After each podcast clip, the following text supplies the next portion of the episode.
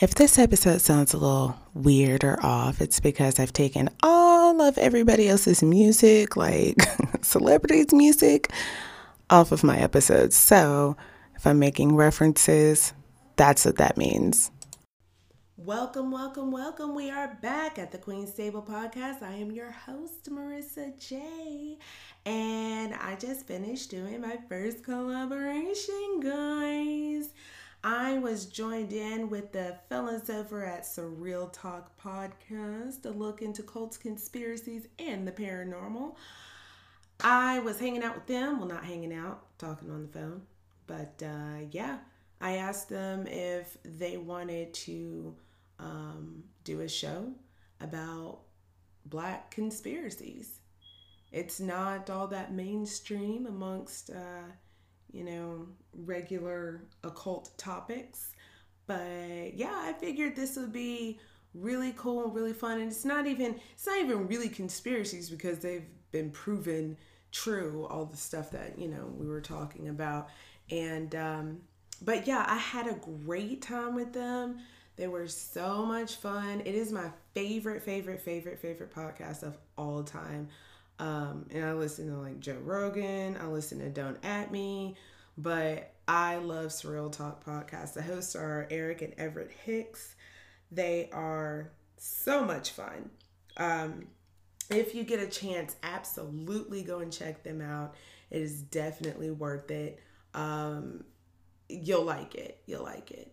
Uh, so yeah, it's my very first collaboration. I'm so super excited, guys. It was so much fun. Oh, and also, I wanted to uh, mention that I am recording this. This is going to be my first episode on my new little high tech equipment here. So, uh, I'm, I'm hoping that things go a little bit more than the way that I, I, have been wanting them, them to go. Um, but yeah, so that's about it with the intro. I just wanted to lay out the groundwork here. Um, yeah, so uh, I'm gonna. Oh, let me let me let me explain just a little bit. So they do their show on YouTube live, and you can catch it on YouTube live.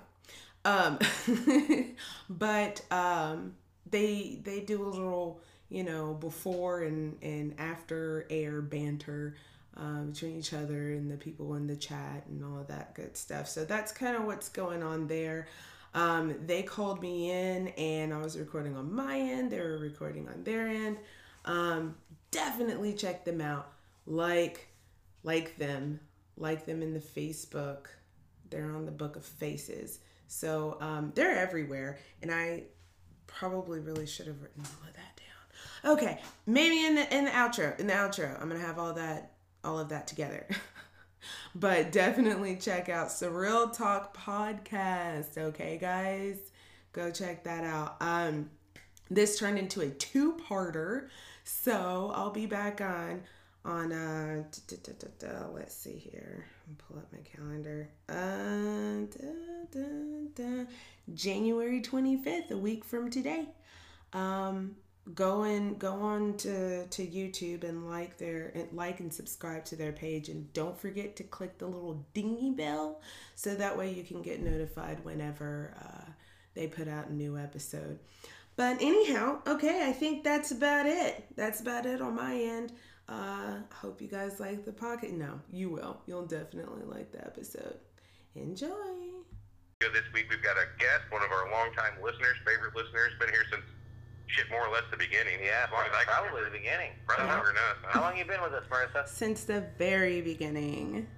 There it is. I got to figure that's pretty pretty much accurate. Yeah, she sent us the. Uh, it's in my truck right now. I meant to bring it in today. Uh, uh-huh. Remember this real talk thing that you uh, crocheted up for us? Oh, I had that yeah. in my truck. I was gonna bring it in and show it on the air. Yeah, Aww. yeah. So, so yeah, got all that. She's been with us a long time. She's been popular in the chat, donated money to us. Fuck, we like Marissa. She's a definite definite good people. So, oh, real life you. And she contacted us and wanted to know uh, if we could collaborate because she has a podcast, and I'm gonna let you take it from there, Marissa. All right. So uh, my podcast is called The Queen's Table. Um, it's kind of, it's more or less for black women, black, black, black women, but for some odd reason, the majority of my listeners are white men. I, I don't know. Uh, whatever, whatever floats your boat. um, but you can. Is Armand a listener? Um, I have no idea if Armand listens. He will be soon. Yeah, yeah. He said you got four, wi- or you have the show of four women. He'll just hear numeral four women and be all over Four, it. you won't even think it's four women. That's right. Oh, four chicks. I'm sorry to interrupt you anyway. He's such a fuckwad. Um, no, I'm joking. We love him. We love him. But we assume yet that they can get your podcast at the regular outlets, or Yes, anywhere that you can, pretty much anywhere you can find your podcast. That's how you can find me. I'm on Spotify, I'm on iTunes, I'm on Google Play Music. Um, uh, really, if you put the Queen's Table, Marissa J in um, in uh, any search engine, it'll pop up. Also not probably not for the live show, but feel free anytime you want to post your links in the group or whatever too. so. Okay, awesome. Thank you. How long have you been doing this? Because I've heard rumblings that you've been you've had a podcast going for a while and you haven't posted anything in the group. I'm not going to say I'm hurt by that, but I've been waiting, Well, okay. waiting to hear an official word about your show. Okay, so the reason why I haven't posted anything about it is because I didn't know if this was something that I wanted to keep doing regu- regularly. Um, it got a really, it had a really rocky start, and it's still pretty rocky. I'm still, you know, playing around with a lot of different things, but Rome wasn't built in a day, man. Yeah, you're preaching to the choir here. Yeah, yeah, yeah. But You yeah, hear the first few episodes that we never released, the ones that we recorded, and we're like, holy shit, these are terrible. wow, I need to hear Yeah. this. Maybe one of these days that'll come out of the vault, but I doubt it. right. but I only So have what like are we a. talking about today, go Marissa? Because I know you you contacted me and had a subject ready to go. So Yeah. Um. So okay. So since my uh my podcast is is um a black about black black affairs, um I kind of figured we should do a um a pot a show about uh, uh black conspiracies conspiracies that that have been proven a lot have been proven to be true um, some of them haven't uh, been proven just yet, but I figured that would be a really, really good uh, show because we don't, it's not really all mainstream, you know? I think we, No, totally. I mean, go ahead. you, you hear you hear a lot about like the Black Lives Matter movement and all the way stemming back from the from the 1960s with the Black Panther and you know the the black community continuously trying to bring themselves up and you, you got to wonder if there is a systemic issue keeping them down. After going through the multitude of research you provided in my own research today, I think we're going to come up with some interesting interesting not necessarily conclusions but Yeah, talking points for sure. absolutely. I was a little worried about today, honestly, and if I could be quite honest, Marissa, because uh, two white guys without you here talking about problems within the black community yeah. is we're gonna get roasted. Oh, I'm just gonna be plain and you know honest with you about fair. We're gonna get. We would have gotten just completely roasted. This We is probably not a show. anyway. yeah, we would have got roasted anyway. That's, that's this is probably not a show we could have done efficiently without you. Yeah, I Yeah. and I honestly and I, I don't think that I could have done it justice without you guys because you guys know uh, so much more and and know how to do your research and stuff on on know topics like this. I think you did pretty good. I think you guys did pretty good. So like yeah, I I'm I think both of us working on it together, we could we're gonna come out with a pretty kick ass show. For the record, I'm I'm just like donkey brain basically. So Sure, he's donkey brain. yeah. All right, well, let's get into it. Where do you guys want to start at? Um. So well, there's a lot here, but the title of that I have in the doc is a little bit different than a show title. I have conspiracies against the black community, and I wanted to start with uh, black genocide, genocide against African Americans. So I have uh, this is actually an excerpt taken from somewhere, and I'll hand it off to you whenever it's time there, Marissa. But in the United States, black genocide refers to the genocide of African Americans both in the past and in the present.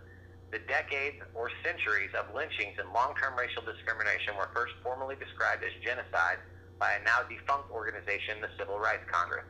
In a petition to the United Nations in 1951, in the 1960s, Malcolm X accused the U.S. government of engaging in genocide against the black people, citing long-term injustice, cruelty, and violence by whites against blacks. Yeah, Completely true. So, Yeah. Um, I just wanted to add in there uh, that Malcolm X is working with the government to start shipping black people to back to West Africa. Um, there were, I mean, it's no secret that there wasn't uh, any clear records. Um, like we took these group of black people from this, you know, area, so uh, there wasn't any clear record. But he was working with the United States government um, on a program to ship African Americans, black people, back over to Africa. Now, a long time ago, there was a lot of um, uh, back and forth on this that Lincoln wanted to do the same thing, but it, that was a whole big thing. That was a whole big issue. But um, not really wanting to get into Lincoln right now. But uh, with Malcolm X, that's that's something that he wanted to do, and he um, he was a um, uh, he was belonged to the Nation of Islam, and um, after his pilgrimage to to Mecca, um, he came back saying, "Okay, this whole situation, we're gonna just completely ixnay on the black folks back to Africa," because um, he saw over there that black people and white people and Middle Eastern people and all different types of people could coexist. And once he saw that, he was like, oh, well, maybe we can change that here in America. He started working uh, more closely with, with Dr. King and a bunch of other civil rights activists that wanted more uh, uh, people to coexist rather than to just break off. And that pissed a lot I of people. question for you. Yeah, sure. So just to be just so that I'm clear on it, Malcolm X was working with the American government to ship people back to Africa, uh, West Africa. But so, like, obviously, their motivations for that would be completely different, wildly different. right, right. But the goal was right, still so the Malcolm same. X being one that you know, true, trying to get people back to where they came from, you know, the, the roots, yeah, the homeland, and and America. Basically, if they were working with him, trying to help him with this, and even funding it, that's Yeah. like. What the fuck? Yeah, I know. And oh, it, yeah, we'll help you. We'll get them all out of here. What the fuck, man? Right, and you know, with the, the the United States government, their motive for wanting to do that was to get black people out of here. I mean, like we're in the midst of the civil rights movement, you know, and there was a lot of shit going on. There was a whole lot of shit going down, and their thought process was, well, if they're not here, they can't, you know, like really do shit, you know. Um, there's not not everyone's gonna go, and the ones that stay, I mean, we would be um, um, very significantly the minority. So they're just like, fuck it, you know? Like, you guys want to go back? Cool, we're gonna help you. Like, I'll help you pack your bags, get the fuck out. So, This is just another example of COINTELPRO. This is a, this was a noted in your in your research here, but COINTELPRO is something that's been going on for decades and decades, still goes on today. So what COINTELPRO is is whenever the U.S. government attempts to infiltrate and subvert um, counter-political movements. So the Black Panthers, the um, Three percenters. any of the civil rights, the the female movement, the, the suffrage movement, any of that, they would they would attempt to derail it by either planting people in there. Um, They're sabotaging it regardless. That's what sabotaging. Yeah. COINTELPRO. I, you know what? I'm gonna be honest. I was an idiot. I pronounced it COINTEL. COINTEL, huh? Yeah, COINTELPRO. I get it. But my, my point is this: it this is, can be considered another tactic in that COINTELPRO to break down these movements, like the Black Panther movement, the Muslim movement, and, all- and all of that. Just For sure. uh, if it's not like completely dismantling it from the inside, it's just removing the members and doing whatever they can with them. It's the exact exact definition of it. yeah. So some accusations of genocide have been described as conspiracy theories after President Johnson pushed through his war on poverty legislation, including public funding of the pill for the poor, Which is birth control. which is the widespread use of birth control now in the mid 60s. Family planning or birth control was said to be black genocide. At the first Black Power conference held in July of 67, You're Oh, that's, yeah, that's that's yeah. So I fucked that up. So that's whenever you know they they deemed it black genocide was at Mhm. that conference. And in 1970, after abortion was more widely legalized, some black militants named abortion specifically as a part of the conspiracy theory. Most African American women were not convinced of a conspiracy and rhetoric about race genocide. Oh, and rhetoric about race genocide faded. However, in 1973, media revelations about decades of government-sponsored compulsory sterilization led some to say that this was part of a plan for black genocide. So that actually happened A lot of Yeah. percent happened. A lot of the sterilization you you would see is well, basically eugenics program that Yeah, was carried out post World War II. Yeah, and um. Yeah, and I mean, even before World War II, I think I um, I went more into detail later on in the notes, but uh, yeah, uh, the Nazis said that they they got their ideas from us, from from America, and how Americans treated their own people, being black people here. They're like, yeah, we, you guys were the father of it, you know. We just kind of took it a little step further, but um, but yeah, And like that. He actually praised America for doing what they wanted to do mhm, better than better than them. Yeah, So that anybody wants to look that up, that's fact, 100%. Because of our eugenics programs, Hitler was uh, impressed. yeah. To say the least. Yeah, and that's pretty fucked up. Oh yeah, definitely fucked up. Hitler was a terrible person. Newsflash. Yeah, that guy was fucked up. yeah, So yeah. uh, during the Vietnam War, the increasing use of black soldiers in combat provided a basis for the accusation of a government-supported black genocide. So now we're not just talking about, you know, like the public doing this. This is a I'd love, government. I'd love to see some of the uh, like actual facts and figures about what um, the black you know military population was compared, uh, pre-Vietnam, during Vietnam, and post-Vietnam.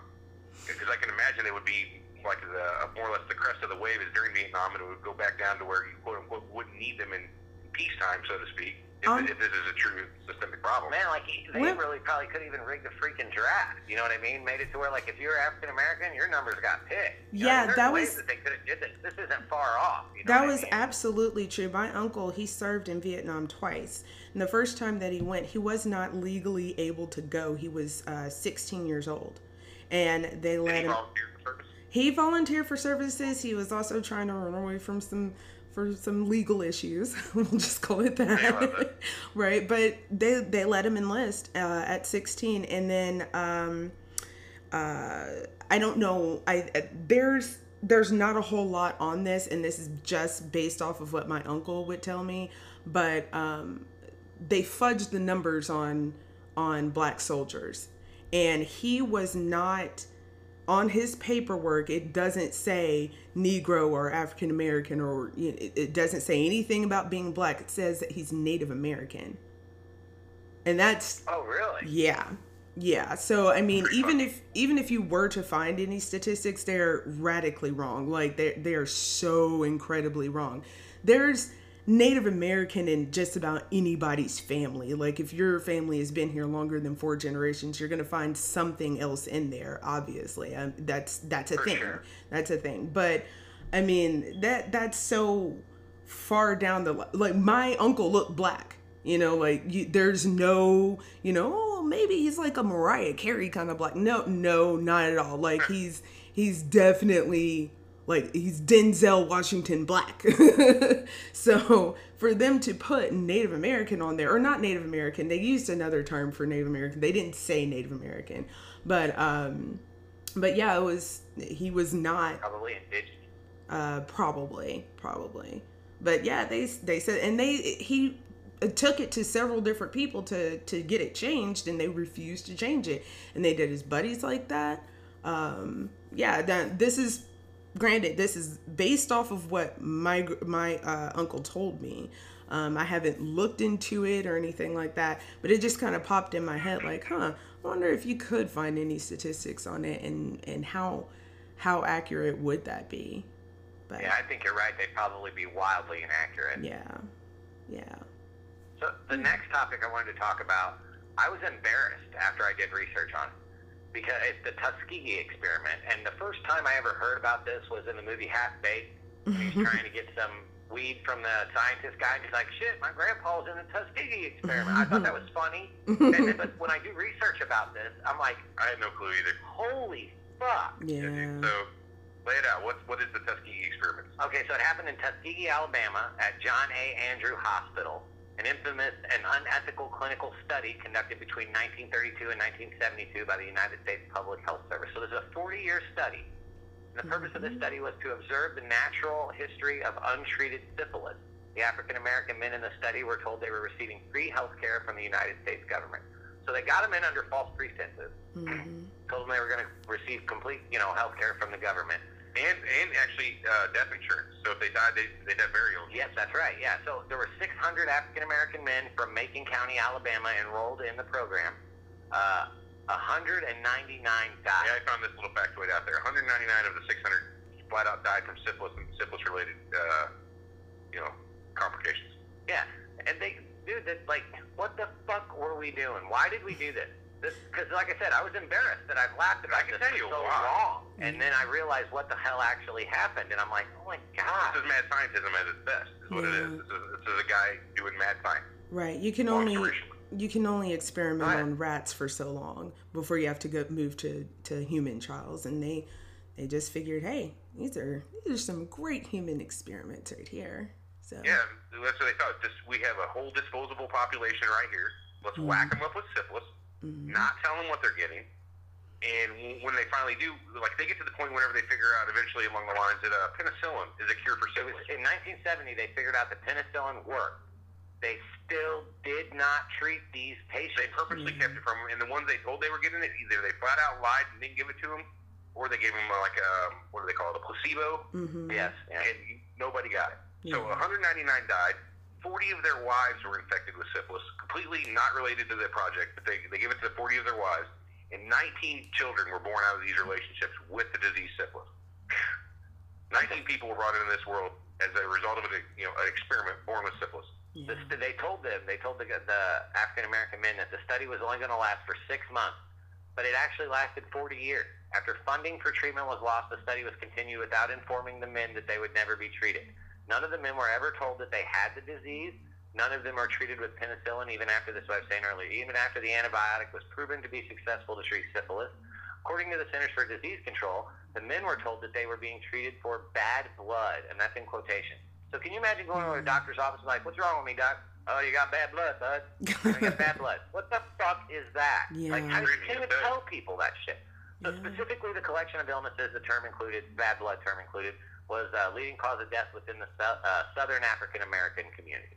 yeah. Uh, it included syphilis, anemia, fatigue, very, very wild, different, you know, like hmm just your sick. how the hell can you relate those? Right. Like you just feel like shit and Bad blood, man. bad blood. Bad blood. But on May 16th, 1997, President Bill Clinton formally apologized on behalf of the United States to the victims of the experiment. Uh, about fucking time is all I can say about that. Like 40 years. 25 years Yeah. after it's determined ended. I mean, I, I, you know what I didn't look at, and I should have. If these families could sue the government, have they sued them? And if not, can they? They- they, fucking should. They can't because uh, I believe all 19 of those children have passed away, if I'm not mistaken. Now, that's definitely something that I'm going to have to to look up and, and double check. But there's, I'm, there's got to be a statute of limitations as well, I would yeah, assume. But yeah. And not only that, know, it would have to also be um, the people that were actually injected as opposed to their wives or their children. And Mhm. those guys are, they're, they're gone. They're gone. So, yeah, Yeah, that no. Tuskegee experiment was fucking terrible. And you got to figure this is the the only the widely one that people know about, the wide ex- experiment, the wide example that, of you know basic mad science on the black population. There's got to be other. It's, it's not widely known though, because I did not know that this was strictly African American men. I did not know that. Yeah. Actually, let me drop down to another thing that I saw in, in your notes here that I found to be really fucking wild. Um, Henrietta Lacks. The Yes. case of Henrietta Lacks. This was uh, Marissa wanted me to research this. Did you research it at all? A Um, little bit. So you guys she has what what are called the HeLa cell line, which she had immortal cells. So most people have uh, caps on your DNA that every time your DNA split, you lose a little bit of this cap, and over time these these protective caps break down. That's what causes your, causes your cells to finally no longer be able to split and replicate. She had cancer, right? And whenever the doctor finally looked under the microscope, looked at her cancer cells, he found out these cells were wildly different than any cancer he has ever seen. So he took, without her permission, two two uh, cultures of cells from her. To this day, those cells have been used in more, you know, more medical experiments than almost anything else because they're they're still growing them. This woman, Yeah. Yeah. she died eventually from cancer and all that, but and her family didn't even know they took the uh, took these these cultures of cells until many years later, when people researchers are still looking at you know, working on these. Mhm. They contacted her grandchildren for interviews about the you know. Do you know about your grandma or No. Any fucking clue? No, no. No, Actually, actually, it was um, they. The doctor that had taken her blood had uh, distributed it throughout all different medical centers across the world. And um, so her her shit is like every fucking where.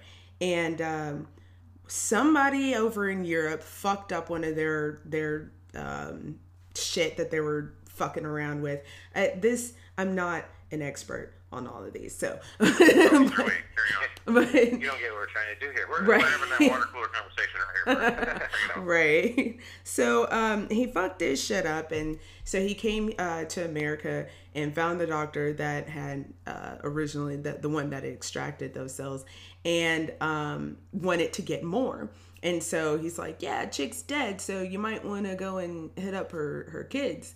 So they go up there and they they're they're trying to lure these people to a hospital. They give them some sort of bullshit like, "Oh yeah, we want to just do some shit." And then without very much, you know, coercion cuz they're just like, "No, like what what the fuck? You want my blood for why?" You want to just do some shit? Right, like right. That's not good enough. You're going to have to tell me more. And the guy was like, "Okay, you gotta tell him so fuck off, Marissa, when he fucks with you like that.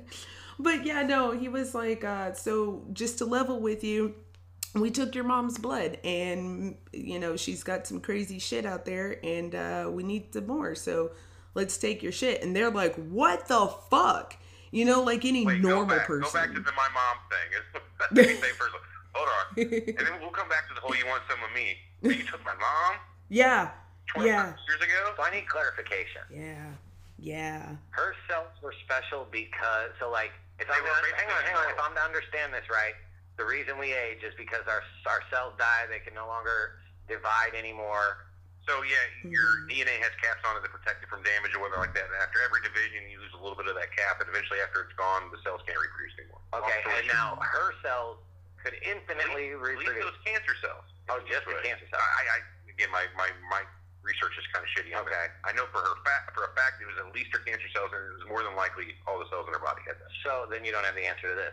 Would she have lived forever? No, you know. Oh, she's not- No. All right, all right. Well, If fuck that was what the case, she would have know. aged.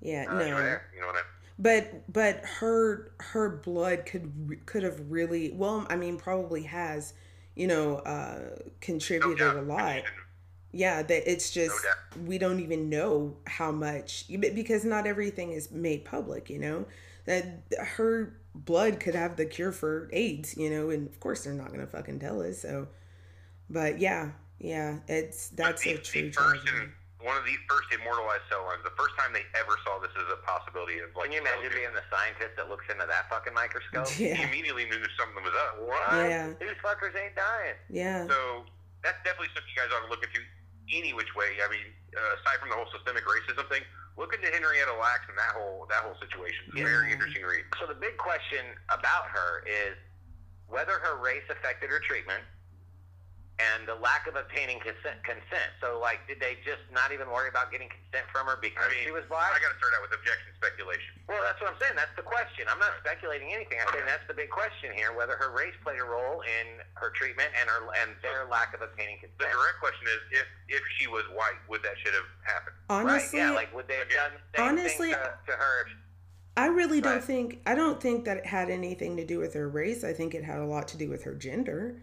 I think that because she was a female, that you know, now if she were a black male, you know, it's probably still the same outcome. But um, with her just being, I think with her being a female, that that that had a lot to do, way more than her being black. I don't think anything had to do with race or gender that, to why they took it. I think if they would have solved that sample under any microscope, it would have if it would have came from a monkey, hmm you know what I mean, or it came from a cow, Yeah. they would have kept that. Now, where I think the racism or, or the uh, um, misogynism that comes in here possibly is would they have told or asked for consent from a male? They're taking it either which way. Right. From a white right. man, white woman, any other race. Would they have actually told them they did it? Hey, we took your cells. They Right. never gave her that, that you know courtesy to say, hey, we're doing this. Did they get other. more bold because this was a woman and because she was African American? You know what I mean? Yeah. Because both of those minorities back then were like uh, people, you know, like politicians, high business, you know, high class. The one percent didn't consider them equals to the regular people. So, like, did that play a part? Did it? She was a woman and she was black. We don't have to fucking ask her permission. I mean, I, I'd, buy, I'd buy it 100%. I mean, I don't know. I can't buy the 100% that it did happen, but No, I can 100% see that it could. It could, yes, exactly. Yeah. We I'm- don't know the answer to that, but I'm saying it could. Yeah, and I, I'm sure that her being a black woman didn't help her chances. so it may not have been like the the sole reason, but it sure as shit did not fucking help. Could not have helped. yeah. All right, moving on past uh, the old Henrietta Lacks thing, which is another instance of uh, the medical community taking advantage of the, the black community. But uh, how about HIV and AIDS as a population reducer for the black community? A lot of interesting points made out about this. So, for instance, the in the black community, apparently there's a negative attitude with, about condoms. Yeah, but that ain't, that ain't just the black community, but that's everybody. Yeah. So nobody want to use it forever. All right, never mind. Keep keep going. Keep going. Off track. Sorry, go. I'm just going to go through these points here and we can discuss them as we go. All right. Homosexuality among men in prison. Most of them are child producing age and would have sex in jail to catch HIV and die before they got out. And then they can't reproduce. So what they're saying is, I don't know what the fuck that point means. Anybody care to? Yeah, I wrote that down. Maybe high. I don't know. Yeah. Uh, no. Uh, so no, what it is is like they, you know, like homosexuality in prison. So they go to prison at a young age of child-producing age. Oh, I They get so this isn't necessarily HIV. anti-black, but this is anti-homosexual to put people or or anybody. It's just a contributor. Not even so much that this part was set up. This this particular point was a set up thing, but just it's just a contributor. just adds to it. So Yeah, because they were of you know like 17 to 21, man. What are you doing there? You're fucking at that age, right? You know, no. So they put these guys in prison, and knowing that there's probably going to be gay sex, knowing that they likely catch this disease. yeah, but you can claim uh, what do you claim? You can claim, oh, hey, whoa, not my fault when you you know what I mean if you don't directly do it. Right, sure. So- we put them in the position that it could happen. I think, Mhm. as you'll see as we, we talk about this subject today, none of these instances are flat out, you know, flags to say, hey, here's proof of systemic racism. I don't know, man. Fucking Tuskegee experiments are pretty fucking flat out. Yeah. But That isn't proof of systemic racism, though. It is one instant. It is the continuing and the multitude of these different, different little, little, I say, happenings that really start to paint the picture of what well, what about all the lynchings and shit? Well, that's not so little. But mm-hmm. Right, that's what I'm saying. Like the couple, Things coupled with like that are obvious. That's not even systemic racism. That's just flat out racism and fucking crackers running around hanging people. my, my point is, it's stuff you don't see. It's like the problems in the school system. You know, whenever we go through these these little uh, pieces of uh, you know, the, the numbers we're going to go through here really kind of paint the picture. It's not the, the obvious shit like the hangings and the KKK burning crosses in the yard. That's not systemic racism. Not, yeah, right. You're right. I think what we're more talking about is is why like a person can walk down the street and the first thing they do when they see a black person is maybe I'm going to cross the road. yeah, propaganda. But it's programmed racism. You know what I mean? Exactly. and and is that part of the entirety or just another part of this whole systemic issue that we're having here in America? But mm-hmm. anyway, let's keep going on the HIV here. So, according to a 1999 study funded by the National Institutes of Health, one out of four African Americans surveyed said that they believed HIV was created by the United States government to eliminate blacks. The study echoed the findings of an earlier one by the Southern Christian Leadership Conference. I don't know if I put a lot of stock in them guys, but which found that 54% of blacks surveyed viewed HIV testing as a ploy to infect them with the virus. Damn. They got some Hmm. conspiracy-minded people in the community there. Hey, but yeah, I, I I can get behind that. I like Yeah. conspiracy. I, I, I, get I like that. conspiracy too, but it, it's the same thing you'll see all the time when people just like, oh, I bet that's why they do this. You know what I mean? Oh, they're getting us down there not just test speculation without evidence, right? Right, Right. That's Okay. the shit I always buck back against. But it's interesting that that's what they believe. Look at those numbers, and the truth stares back at you. Uh, believing conspiracies is far from fringe. So, Yeah. in 1990, appearance on the Ar- Ar- in a 1990 appearance on the Arsenio Hall show, rapper Kool Moe Dee stated that he thought AIDS was a part of a Clean Up America campaign intended to hit gays and minorities. Now, he is not the only one, famous rapper, or, or even famous prominent African American figure, to say that they believe AIDS was created like that and it's uh, directly to impact the black community. Right. I mean, Yeah, plenty of plenty Yeah. of people come out have come out and said that. Plenty. I mean, hell, there's the theory that uh, what, what's his name killed Eazy with the the needle AIDS. You know what I mean? They got to fight. Uh, fuck, who who was? Suge? I don't know if it was Suge. There's a, there's a big theory out there that somebody just jabbed you. jabbing with a needle, yeah, I did. You know, while they were fighting or something. I guess it doesn't really go with the whole the whole theme of what we're talking about, but Well, I'm scatterbrained, so fair enough. I'll leave it at that. Um, adding in onto the uh, involvement of homosexuality ablo- uh, among black men, it was highly, highly, highly taboo subject brought up within the black community. So, like, being gay along with uh, uh, any mental illnesses that was kind of thought of as a Caucasian affliction or white folks' problems. Like that just, it, I mean, so pretty much like black folk ain't gay. Right. Kind of right, black There's an episode of Law and Order SVU that fucking totally perfectly explains your point right here. And Mm-hmm. it's these, these black men didn't consider themselves gay. They were what called what was on the down low, Yeah, and they would have sex with other men. Right. And uh, but they didn't they didn't want that to impact their the way they felt about themselves as a strong black man that takes care of his family, that goes to work. They were deluding Right. themselves. So just because they went and had sex with a dude on Friday night, that was just on that was down low shit. That didn't mean that doesn't mean they're gay now. yeah, Right, and I right, remember that that's- episode. So like, did you do you remember really? Yeah, Like, I really- crazy. I- It I stands out in my mind because I probably haven't seen it in five years. What was that yeah, Law and Order SVU. mm-hmm. I, I should have. Yeah, it was a good episode because Fin's son is gay in the show. Fin, uh, Ice yeah, his son Yeah. is gay in the show, and Yeah. it's like you know he's trying to cope with all that. Right. And I mean like that and that that episode that you're talking about, it put that very very mildly. Um and I'll I'll I'll give an example. Um so I have a sister and I have a brother. I have two brothers and a sister. My sister is uh, a bitch. She's like she's mean. She was really like really and truly she was a I heard that. yeah she, she was super horrible to us but um she used to make my brother put on a wig and put on like my mom's clothes and high heels and go and check the mail fun, but What? I dressed up as mama for Halloween one fucking time. What are you talking about? not for fun. I mean, I guess it was for fun.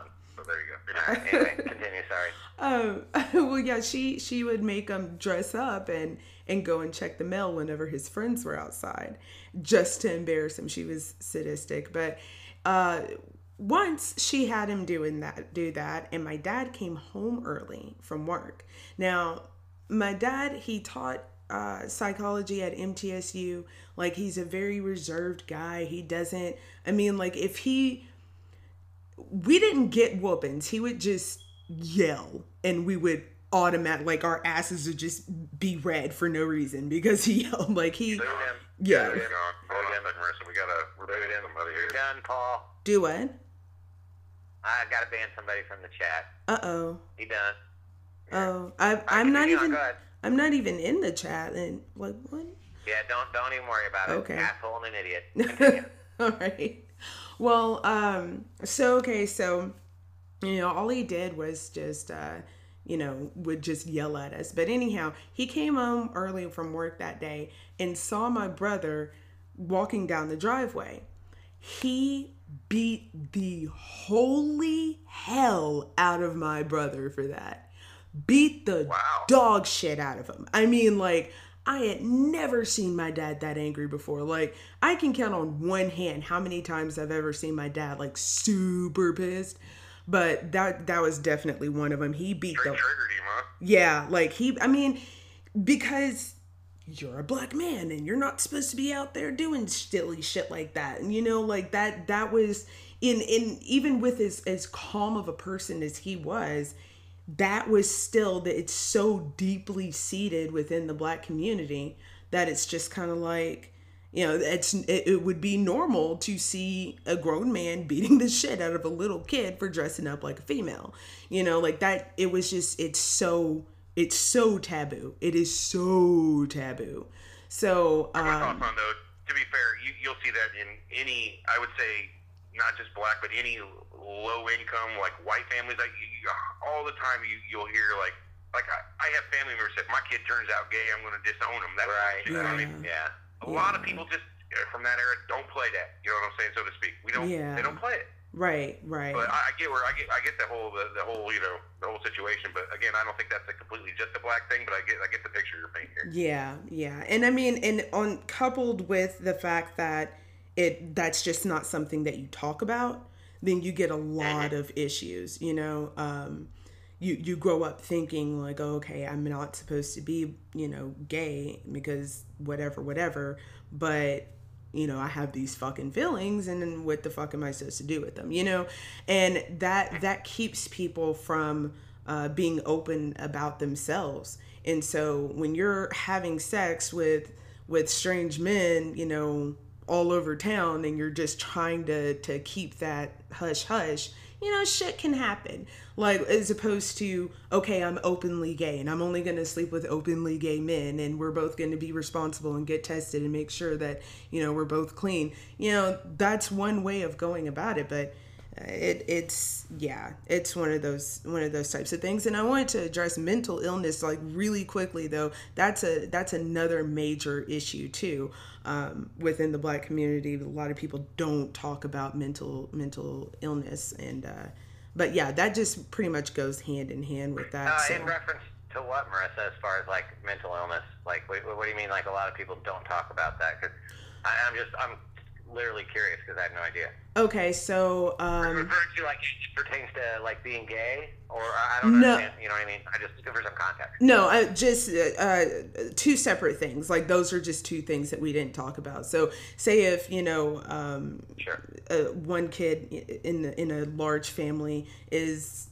should have been diagnosed as autistic. They wouldn't say they wouldn't even take most black people families wouldn't even take their child to go and get diagnosed. They would just pass it off as he's slow. Oh, right, right. That and that's kind of that's really fucked up. Is that, is that kind of again the pride of like I wouldn't have produced a, a less than adequate Right. child? Right, exactly. And I'll, I'll give a personal example. I have a cousin.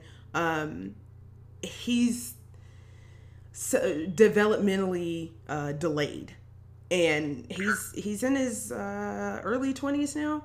But his mother has never taken him anywhere. My, my both of my parents are educators. They're both you know super into like if something's wrong, let's fucking fix it. Otherwise, it's going to be a major problem in the long run. Let's, you know, pinpoint the problem and get it handled.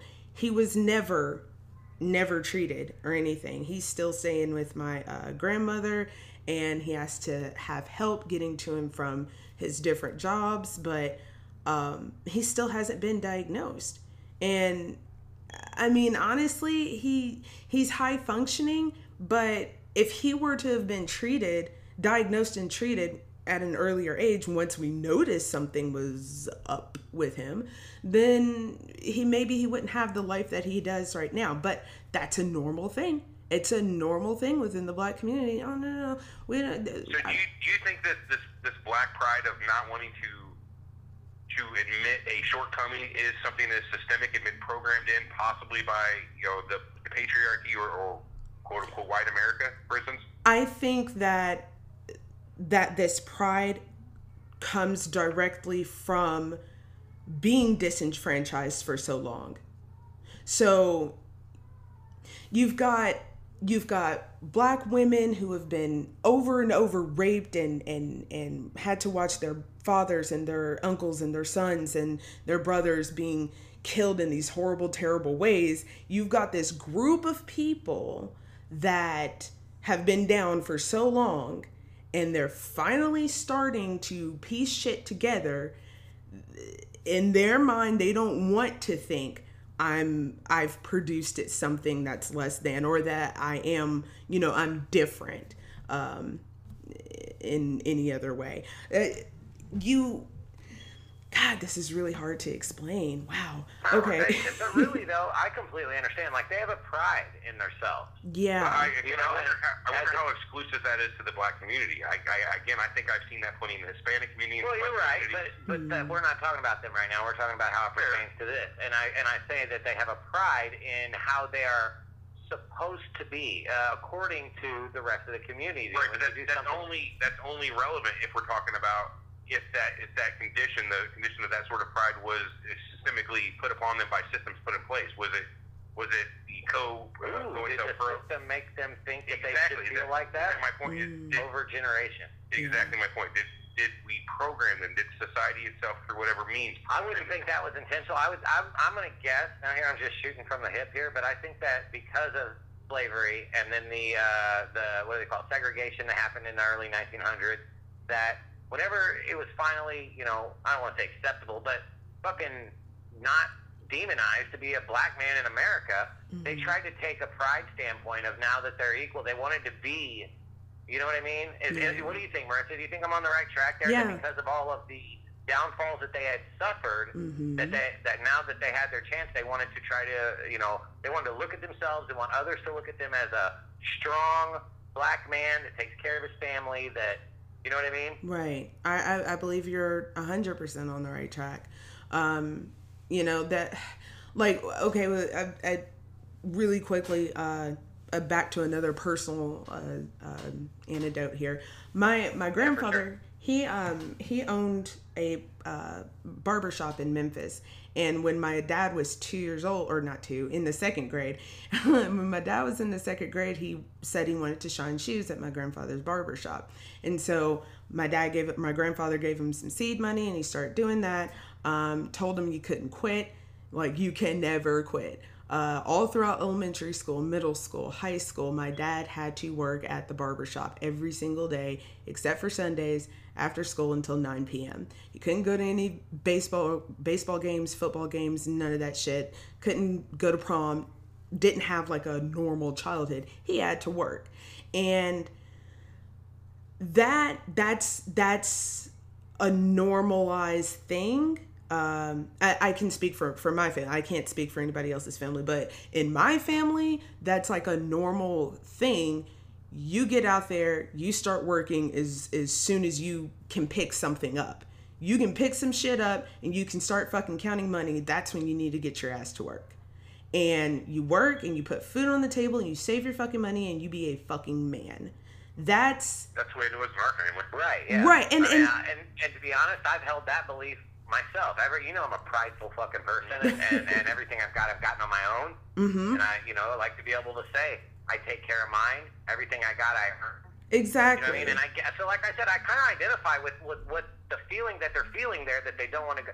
Not that I 'Cause I think like dudes or whatever, but I feel like I think what you're going to see is a, a lot of these issues are sure black problems, but they're they're they're lower class, low income problems. You know what I mean? People are patriotic people, they're proud people. yeah. To be honest, the difference between low income white people and black people as far as systemic things go, it's You're wrong. oh But- okay. Well, tell me then. we have a lot of because we, we don't have like you'll, you'll see a lot of stuff like Craig brought up in the in the, the chat about white privilege, and a lot of white people don't think that there's a such thing as white privilege. They It totally is. right, and they can't see like. Sorry, I'm going to throw one of our good friends under the bus here, who grew up in a predominantly black neighborhood, and in his in his views was victimized and bullied by black people. So he doesn't see himself having grown up with a white privilege. But that's not what white privilege is. Right. Yeah. White privilege is to be when you're being pulled over by a cop to not have one of the first thoughts. You know, this is one example. So the first thought is like, "Fuck, I am in trouble just because I am black." You know, when you Right. have that instant worry, or to know that when you walk into a store that if something gets stolen instantly, that it's more or less you're gonna they're gonna look at the black person as the first probable suspect. Right now, Not not even- like I've seen plenty of videos when they pull these, when they pull black men over, they draw their gun to come to the window. Right. They don't do that for a white guy, and that's that exactly right there is white privilege. Right, and I mean, to It's not something even you willingly participate in. Right. You know what I mean? It, and not even It's like not something you had to been given. oh wait, hey, sorry. Go ahead, Marissa. No, no, um, yeah, not even like actually stealing anything. Not even if, even if you're in a store and nothing gets taken, just being followed around the entire time Yeah, that you're yeah, there. You know, like that's Right. Like, that's ahead. definitely that's definitely something that uh, not everybody experiences. You know, I can go to a to a store with a white friend of mine, and uh, you know we're both being followed, and she's like, "What the fuck is going on?" And I'm sitting here like, "Oh, you don't get followed," you know? right. Because to be completely honest, most white people are really oblivious to the fact of what goes on was gonna in the say, lives exact same of thing. African Americans. You Man, can't know you know what I mean? you've lived it or have sat and talked with people who have had these issues and have them explained to you. Yep. And you got to, for the most part, unless you're an asshole, you can sit and listen to this and instantly see what they're talking about. But a lot of people will sit back and go, "Oh yeah, that's not a real fucking Yeah, problem." but- you know, why don't you get good, kid, and fucking not, you know, rise above. Yeah. It's Mhm. hard though, from the fucking beginning of your life to have these. Well, and don't even look at it like look kind of. And here's just a different way to look at it, not a, not uh, the right way, but you can look at it as not what they aren't getting, but what we're ahead. Well, You know what I mean? Look at It's this. like it's not a head start. White people don't have a head start. It's it's more like the black people have to take a step back from the starting line. Yeah, Right. Yeah, they're Right. automatically at a disadvantage. right. And, and yeah, and that's and that like I said, that's not something you know. If you're one of the people that's like, oh, white privilege isn't a thing, that's not something that It's not everywhere a thing. No, but it's not something that you can participate in. You didn't do this on purpose, but it is mm. fucking definitely there. There's a bias. Right. Which is You have to- exactly the systemic have to see racism problem in America. You know what I mean? Whenever whenever it's instant like that, and it, it nobody means for it to happen. It's just a byproduct of how we live, Of how we've been taught. Mm-hmm. You know what we see in movies, what we see on TV, that has programmed us to automatically more or less fear and treat black people suspect in these types of situations. Right. which is unfair. Right, and and briefly unfair. And briefly going back to the uh, uh, my grandfather's barber shop and whatnot. The whole thing about that is, you know, and and I know you guys were saying, you know, that's that's the way that you guys were brought up and everything. But you gotta understand, my dad was born in the '40s, and so for for him and for my grandfather, it was like we are every bit as good as white men. You just gotta. yeah. They work hard. You gotta work hard. There's no reason why you know you should be getting any kind of handouts for anything. Like you're just as good, and so you're gonna have to work too. So it, it Yeah, not only that, it, it's a thought of you're going to work as hard as the white guy. Now, fuck that, you're going to work twice as hard. Yeah, Yeah. and I get that. Like you want to be better than the next guy. right. You know what I mean? And and for and for a black man, that was being better than the white guy that's got the same job as you because you got to. It's not you got to prove, but you want to. You Think feel of it at that you time, need to. Right. How, how these days it, it may not be as in your face as you would think racism is, but in those days, racism was very much in your face. Oh, you can Oh, drink yeah. from the same water fountain. There's fucking a hundred million examples of racism back then. Right. You know what I mean? So uh, anyway, Go ahead. Right. No, yeah, you guys are spot on, spot on. yeah. So for reference, I actually asked Marissa before we did the show. I said, due to ignorance of the culture and other things, like I don't want you. If you if you hear me making a generalization or a stereotype of of any sort, check me mm, because I'm not I'm not immune to you know that Making as stupid well. statements? Yeah, making stupid statements. I'm No, not you're not. totally not. Ever ever caught me on this show many times generalizing about Jewish people and, and and you know what I'm saying. So like it's not that is no different yeah. than than you know what I mean. You know, it wasn't a problem, and you didn't think you, it I, wasn't but I didn't think it was a problem, and that's the fucking issue. You know what I mean? Because no one really. Because sees- everywhere you look, you got all these people telling you this, this, or that, and this is the way you can think, and it's all right to think that way. Until you really start thinking about the generalizations you're doing. You're saying every one of a type of person, Every, exactly. and that's not fair. But no, It's like to say that every redheaded person is Irish. I mean, again, that's not a bad thing at all, but it's the Mm. point of just saying They don't have a soul. because A equals this, it must be B. Yeah. Okay. Right. Yeah. Well, yeah, obviously, Right. like redhead people aren't souls. Yeah, Right. genders for sure scary. But at the same time, though, guys, like I don't want you guys to be to to feel like you have to censor yourself. I mean, a lot of and, and me and Eric, we were talking about this. No, Yeah, we're we're I don't feel talking. censored at all. Yeah, okay, I just because wanna- it's I don't like want to come off as an asshole and an idiot. right. No, and I honestly, I don't, I don't like. I haven't noticed anything. Um, that was you know. I, don't, I haven't noticed anything, but then again, I'm I'm And I would pretty hard expect to check offend. us if you did. Huh? I would expect you to check us if you did. Oh yeah, absolutely, absolutely, absolutely. But I mean, you know, I think that the more people have these types of conversations uh, about race, it, the easier it's going to get, and the less offended people are going to get. Um, you know, uh, Oh, people get offended every time race is brought up. There's just no way Yeah. around. Yeah, for sure. Yeah. Well, hey, yeah, Marissa, we're going to stretch this into two parts uh, and probably do it again next week with the rest of what we have on involuntary sterilization of black women, uh, Fuck the crack epidemic in urban neighborhoods. But I wanted to finish out the shows this week with a couple of different things. okay, Experiences dealing with racism. So, like personally, me, you, Everett, if we've ever had any experience with that. And then also, what can we as white dudes do to help or at least not contribute to this problem that society has? Oh, all right. Um, You know what I mean? Because a lot of people are oblivious to the fact right. that, that, that this is the thing. So, like, Sherry gave a good example, walking around the store with her white friend, and her white friend not understanding why they're being exactly. That's what I'm saying. So, like, what as what can we as uh, white dudes or even the white population that is genuine about this and that under uh, that are It can help us understand. that yeah, Yeah. like what can we do to not contribute to this problem or to even help? Okay, so what I'm about to say is gonna sound really fucking simple, but like, but I honestly, thought you were about to say it's gonna sound really racist. I I'm like, oh, I like this simply understand. oh, No, yeah. Go ahead. no, it's it's Well. super simple, but it it eludes a lot of people. Just treat other black people the exact same way that you would treat another white person. For example, for example, okay. My kids are biracial and my oldest son, he's more like less Halle Berry biracial, more Mariah Carey biracial, okay? Oh, and, okay, light skin. Yeah, right. yeah. And he's got this uh, Okay, so not to offend anybody, um, we call it a Jewfro. Like it's it, it's not it's not like my hair. It's nothing like my hair at all. But more curly. M- not even curly, really. I mean, a Jewish person's hair would be a lot more curlier than his. It's it used to be, but now it's like I don't know. It's a You're generalizing about Jewish people. I know. I know. I did it. I was the one that did it.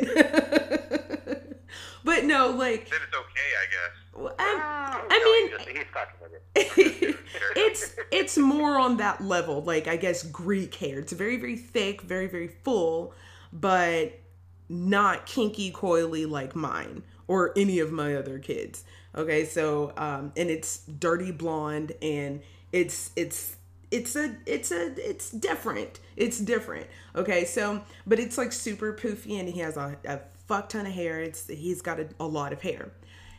The main problem that i have with people with with white people is they come up and pet him like he's a fucking animal like, oh, your hair oh is God. so great. Oh my God, I love your hair. It's so da da da. And it's like, and it, it irritates him. And earlier this school year, he's we moved to a new town and he's going to a new school.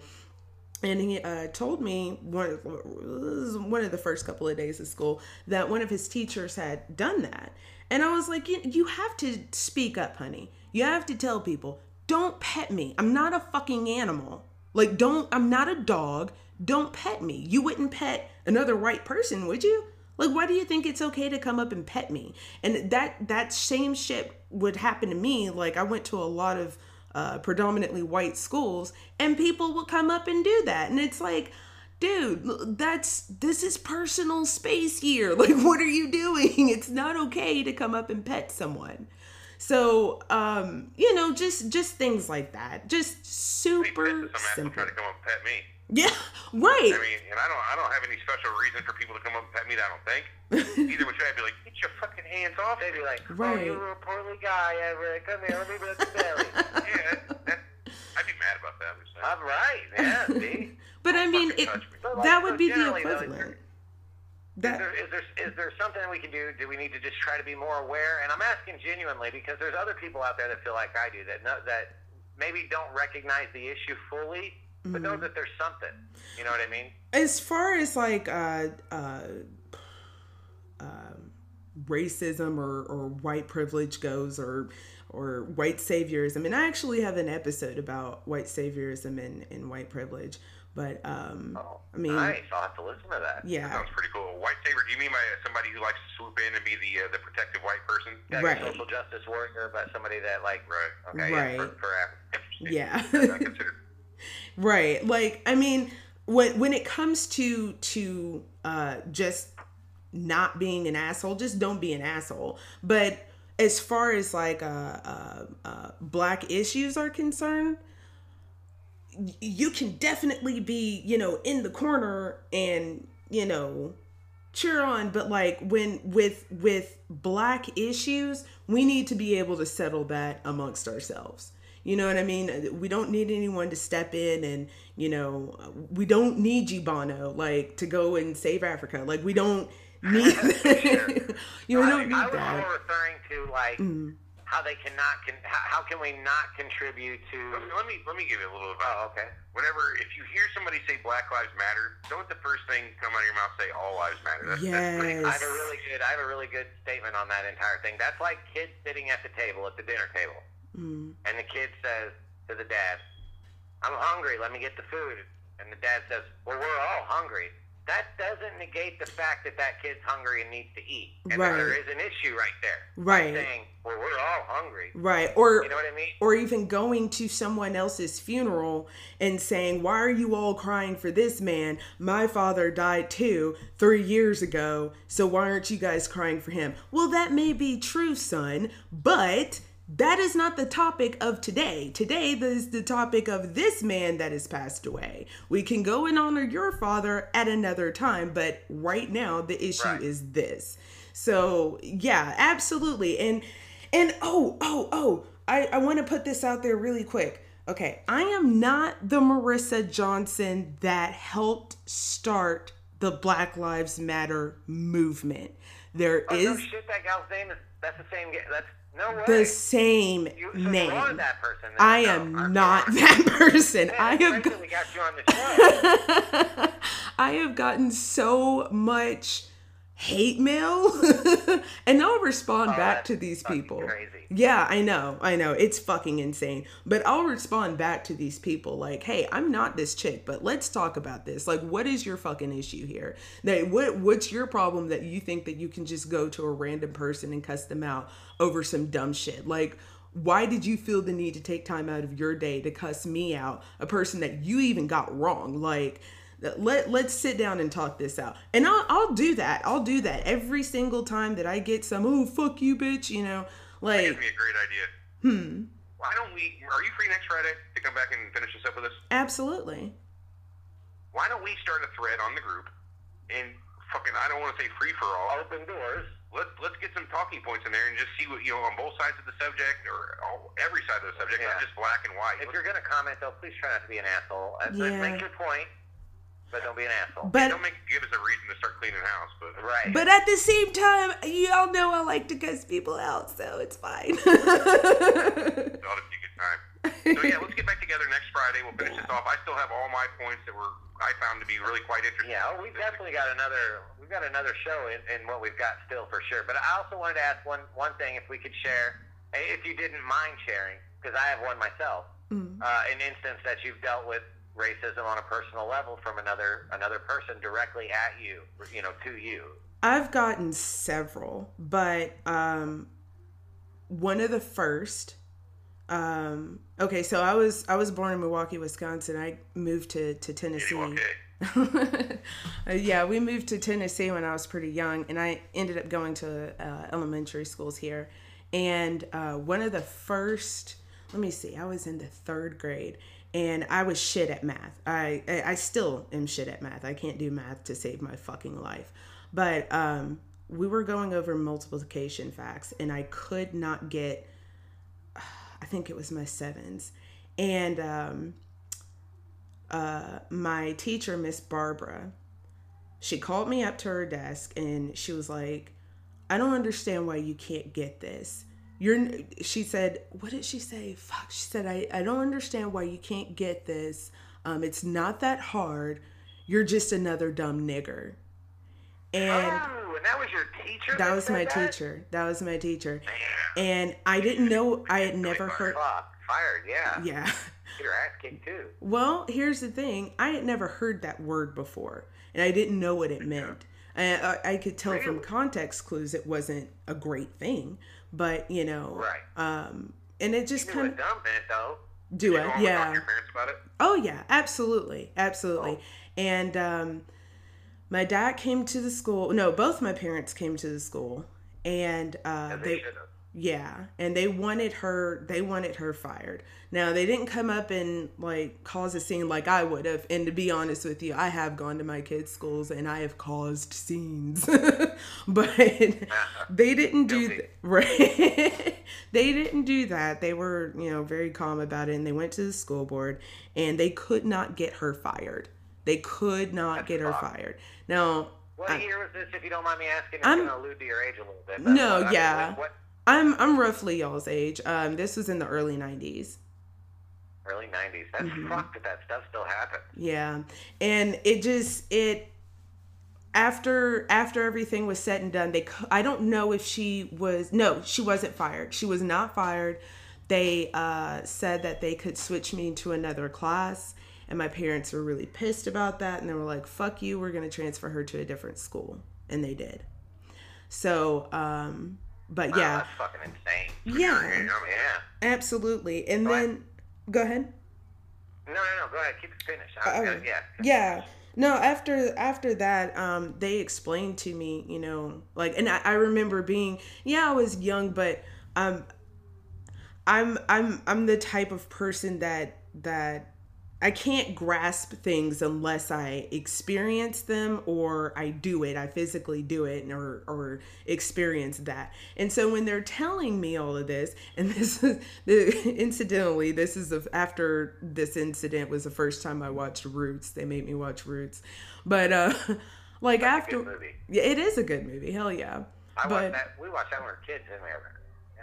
Yeah. like all 28 hours.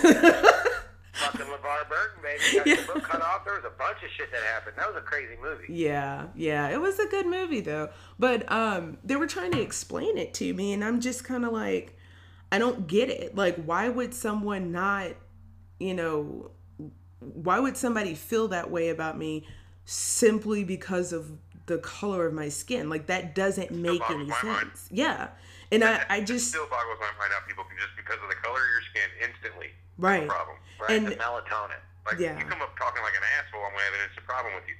But you hmm. come up looking a little dark, I'm not gonna be going, hey, this guy's probably fucking dickhead right off the bat. Right. Right. Right. So I have, I have two things, Martha. I wanted to share hmm. my story about racism, and then I also wanted to ask you a question, but I don't want you to answer it till I'm done. We got we got about five more minutes. We got to get out of here. Okay. So do you think that racism exists in black people towards towards whites or other or other races? And you, I'll let you explain yourself fully after. But I want to tell you. So like I used to work at an IHOP in North St. Louis.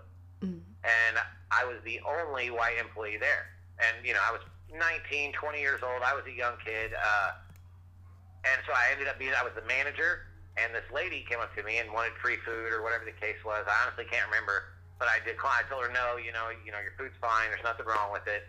And she was like, "You redneck rescue ranger, fucking white boy," and her boyfriend was like literally wanting to fight me over me not giving them food, and they kept saying, you know, white ass. I mean, so it was like.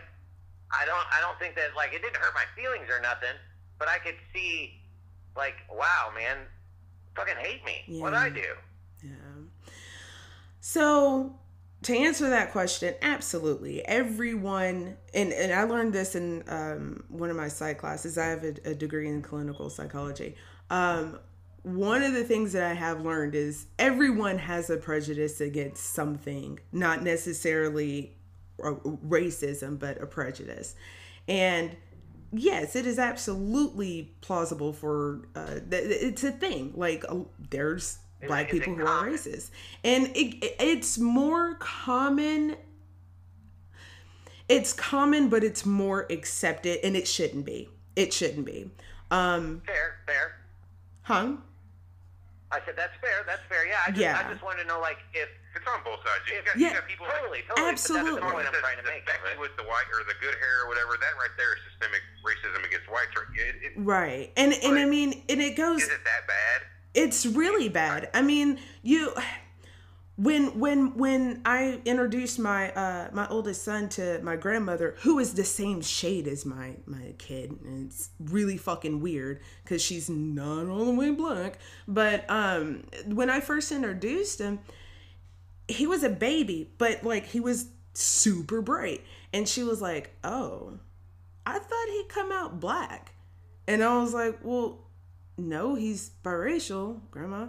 And she was like, oh, oh, that's so sad. And just handed him back to me. Well, that's so that that's that's the same thing that old school parents tell their kids. You know, you better Mhm. not bring a black girl home. You know what I mean? Mhm. So that's kind of like that. It does exist on both sides. So that's just I don't know. That's kind of crazy, man. And I just didn't know if like if it was as prevalent because obviously even if if uh, a lot of black people were racist towards white people, it it really wouldn't. I don't think that in today's society it would oppress the population of white people, much like if white people are, uh, or you know, undifferent to like how if white people are racist to black people, that does oppress them. You know, they're like basically shoving them down. And but I don't know. I'm Mhm. trying to make a point over nothing here. I just didn't know if It- racism. It's food for thought. It's food for thought. I get where you're. Let's let's put a pin in it right here. We'll come back next week, um, and we'll we'll finish this out. Um, maybe racist jokes next week. no, hell no, yeah, I'm hell no. What are you talking about? But but you know, those are the funny ones. You think it's like people. Yeah, never mind. What if you go to the like the stuff white people like Twitter? That's racist jokes. Oh, that stuff white people like Twitter is Or- great. or on Reddit, black people Twitter. Oh, yeah, Yeah. Reddit does have the black people Twitter. No, yeah, check go some things out. go Anyway. look up some some uh, hashtag Black Twitter. Oh my God, or Shea Butter That's- Twitter. That's where they That's exactly where they pull those uh, this for the feed. Fucking funny. Yeah, That's it, great. it, there's good stuff there. Yeah. All right, uh, Marissa, thanks for coming on again today. No problem. Being a listener for all these last couple years, one of our best and most favorite listeners. We appreciate you. I appreciate you guys too. But again, we'll see you next week. Thanks for coming on. Uh, for everybody in YouTube, thanks for joining us as always. Um, Hit us with an email at info at surrealtalkpodcast.com. Join the Facebook group. We're going to get the uh, thread up later today. We probably will pin it. It might be tomorrow, though, to be honest, about different talking points. If you'd like to hear us talk about something with Marissa and internally about racism, systemic racism, anything. So, yeah, put it up. We'll, uh, we'll give her a shot and talk about it next week. But next week, we're also going to hit the, uh, the, oh, shit, what was it? you know, forgot. Well, let me let me take a little bit of a different turn here. The involuntary sterilization of black women. Good. There you go. I want to remind people to check out Yo Radio, YoRadio.com. It's our online streaming radio provider. Um, I'm starting our uh, that conspiracy station. It's scheduled to launch January 28th. We're calling it Rabbit Hole Radio. I've got something like 20 shows already signed on to, with more of them already being onboarded. So again, January 28th. Check out Rabbit Hole Radio on YoRadio.com. You can Now, will that be a full 24 hours every day of conspiracy podcast? Yes, it will. Wow. All right, boy, that was the biggest thing. I know, that was cool, though. I, I thought it was funny. Uh, it ought to be a pretty good time. Um, like I said, it's about 20 or so different conspiracy podcasts of every topic and genre you can imagine all day long. So join us with that. Otherwise, we'll see you next week back on Surreal Talk. Again, thanks for us. See you guys later. Bye.